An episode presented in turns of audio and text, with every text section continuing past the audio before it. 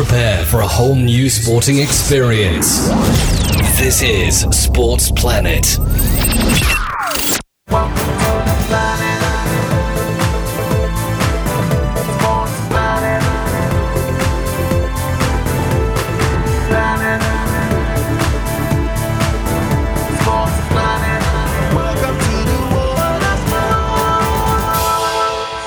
It is no small feat to be regarded by analysts, coaches, journalists, and past and present players as the greatest tennis player of all time. And that is the untouchable pedestal on which Roger Federer is placed. At his peak, Federer dominated the game and has 19 Grand Slam tournament titles, more than any other men's singles player. He's also the first men's singles player to have reached 10 consecutive Grand Slam tournament finals and a total of 29 Grand Slam finals.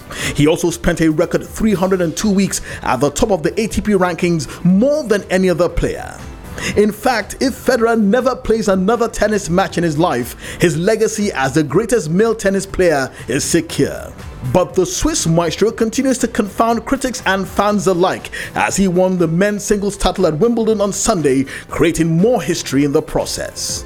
Welcome to Sports Planet, your premium news and magazine sports show. Today on the show, we'll be hearing from new Wimbledon men's singles champion, Switzerland's evergreen Roger Federer. My name is Tunde Koiki. Let's take a short break and we'll be right back.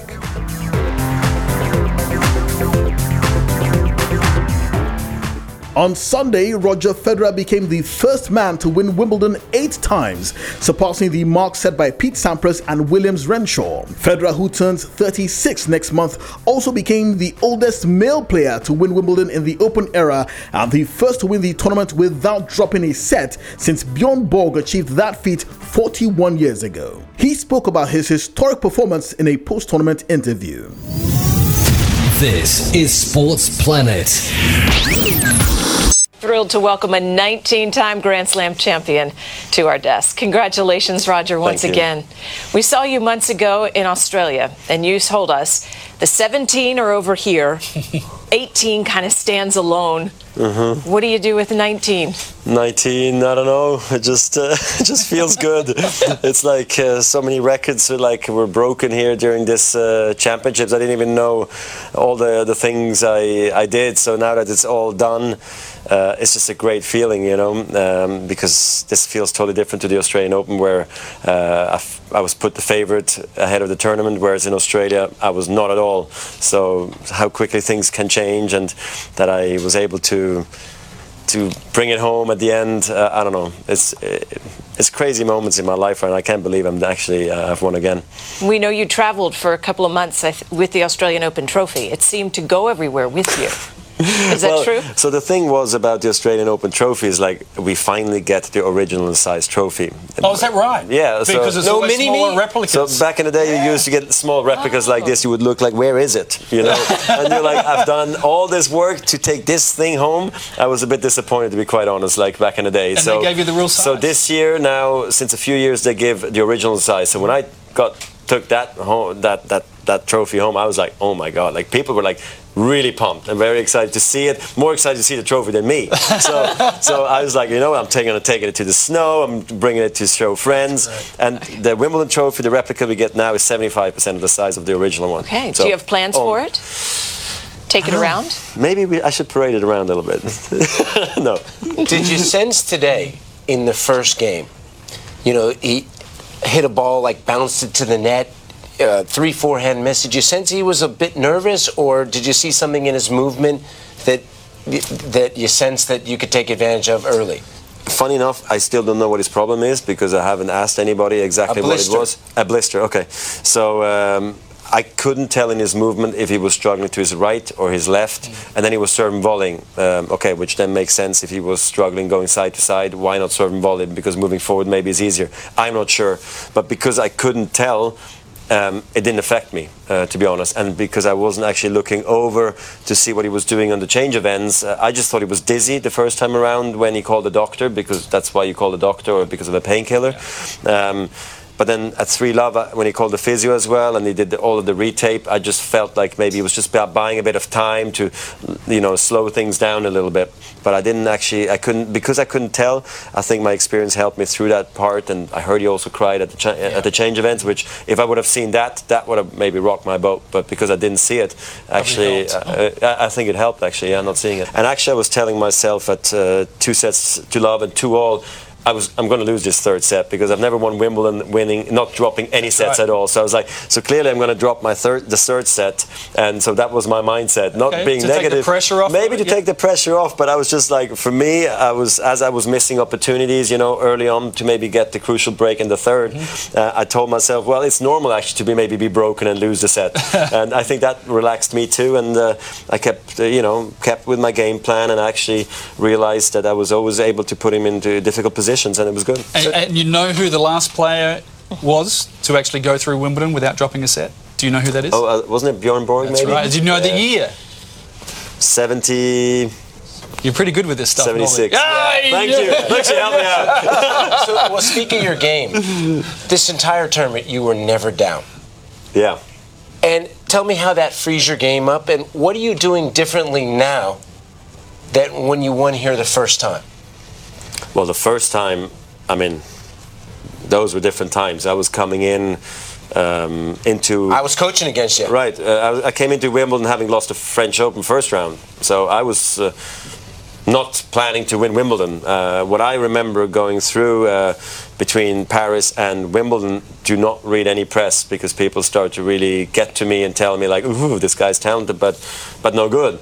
At, when it comes to you know the crunch time, and so I didn't read any press, and I went on to win Halle. Andy won Queens, Queens, and then we met in the semis here. And actually, I really uh, blocked my back as well against Lopez on, on the old court too, uh, in the warm up. And I thought, okay, uh, so Wimbledon, that's over. And I kind of won in three sets somehow. And I was able to recover because I was young and and started to feel better as the tournament progressed. And I played Schalken in the quarters, who was also hurt himself, like similar, I think, like that what Marin had was mm-hmm. blisters. Anyway, uh, long story short, I I played a great semis and a great finals, but it, it's all more a blur because it was all so new for me. So this time around, I just feel like because I've been there so many times, you know, you go through the same routines, you know what you have to do, what you shouldn't be doing, and because I'm older, I just need more downtime. I just need to relax more. I can't be so active like I used to be. So um, yeah, it's, it's, a long time ago, 14 years ago. I hardly remember a thing. it's just amazing your memory of every match that mm. you have in tournament runs, and um, you often often point to the most important match you won here was when you beat Pete Sampras, right. and, uh, and one of your fondest memories, and now you surpassed Pete Sampras. Yes, and that's strange for me because Pete was my hero growing up, besides Edberg especially. Um, so to see Edberg cheering for me from the Royal Box, that was cool, you know. Like, first I was cheer for him, now he's cheering back for me. Same thing was like Rod Lavers. Um, it's unbelievable, and uh, the Pete match, I didn't understand in the moment itself what a stepping stone or milestone that was in my career, and which led me to so many other moments um, because I had no business being Pete that year. Um, I was um, ranked top 30 maybe. Um, Pete was going for his fifth. And uh, I mean, I got lucky in the fifth uh, somehow and uh, played great. I, I, did play great, but Pete was not, not playing at his very best. And he, he made some crucial errors that he shouldn't have, and that, which allowed me to stay in the game or go, go, ahead in the game. And then margins were so slim that all of a sudden he lost that match. But um, that was truly a, a, very important match looking back uh, for the rest of my career, really. That was the legendary Roger Federer speaking about his win at Wimbledon yesterday. Sports Planet will be right back. Stay tuned. Uh, this is Masai Ujiri of the Toronto Raptors. Make sure you all keep listening to Sports Planet. And here is where we drop anchor on today's episode of Sports Planet. You can send me all your sports views, questions, and comments on Twitter or just follow me at Babatunde Koiki. And for more sports stories from all across the world, please visit www.completesportsnigeria.com and you can click on the Sports Planet button on the website to listen to this episode or previous episodes of the show from our podcast archives.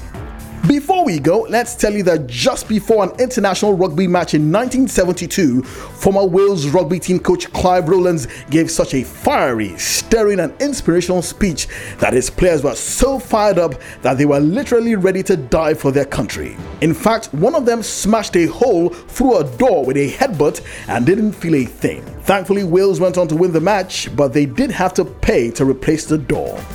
On behalf of the production crew here in our studios, my name is Tunde Koiki, wishing you all a wonderful evening and guaranteeing you that the planet is listening.